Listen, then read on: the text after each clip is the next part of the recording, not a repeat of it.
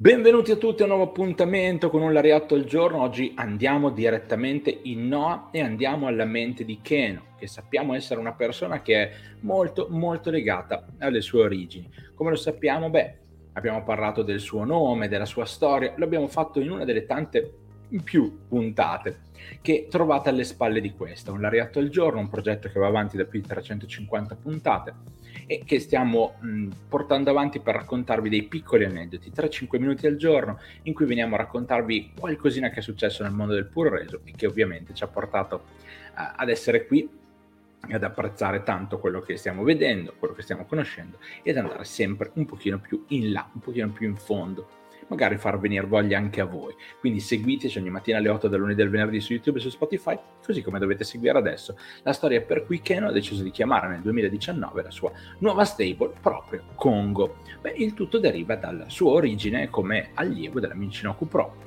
Allievo della Michinoku Pro ovviamente, allievo soprattutto di Jinsei Shinzaki, che è stato una delle colonne portanti della Michinoku Pro da sempre, probabilmente ancora più importante di chi in realtà aveva costruito le fondamenta di questa federazione e palestra, però sta di fatto che se vi ricordate anche di Jinsei Shizaki abbiamo parlato tantissime volte, abbiamo parlato anche dei eh, sutra buddista che soleva scriversi sul corpo, beh, da uno di quelli ehm, ovviamente eh, nasce il nome Congo perché il sutra, vado a leggere per sicurezza, Namudaishi Enjo Kongo e nella parte finale Congo viene presa l'idea da parte di Keno che dice ok allora chiamerò la mia stable così in onore del mio maestro la Michinoku Pro.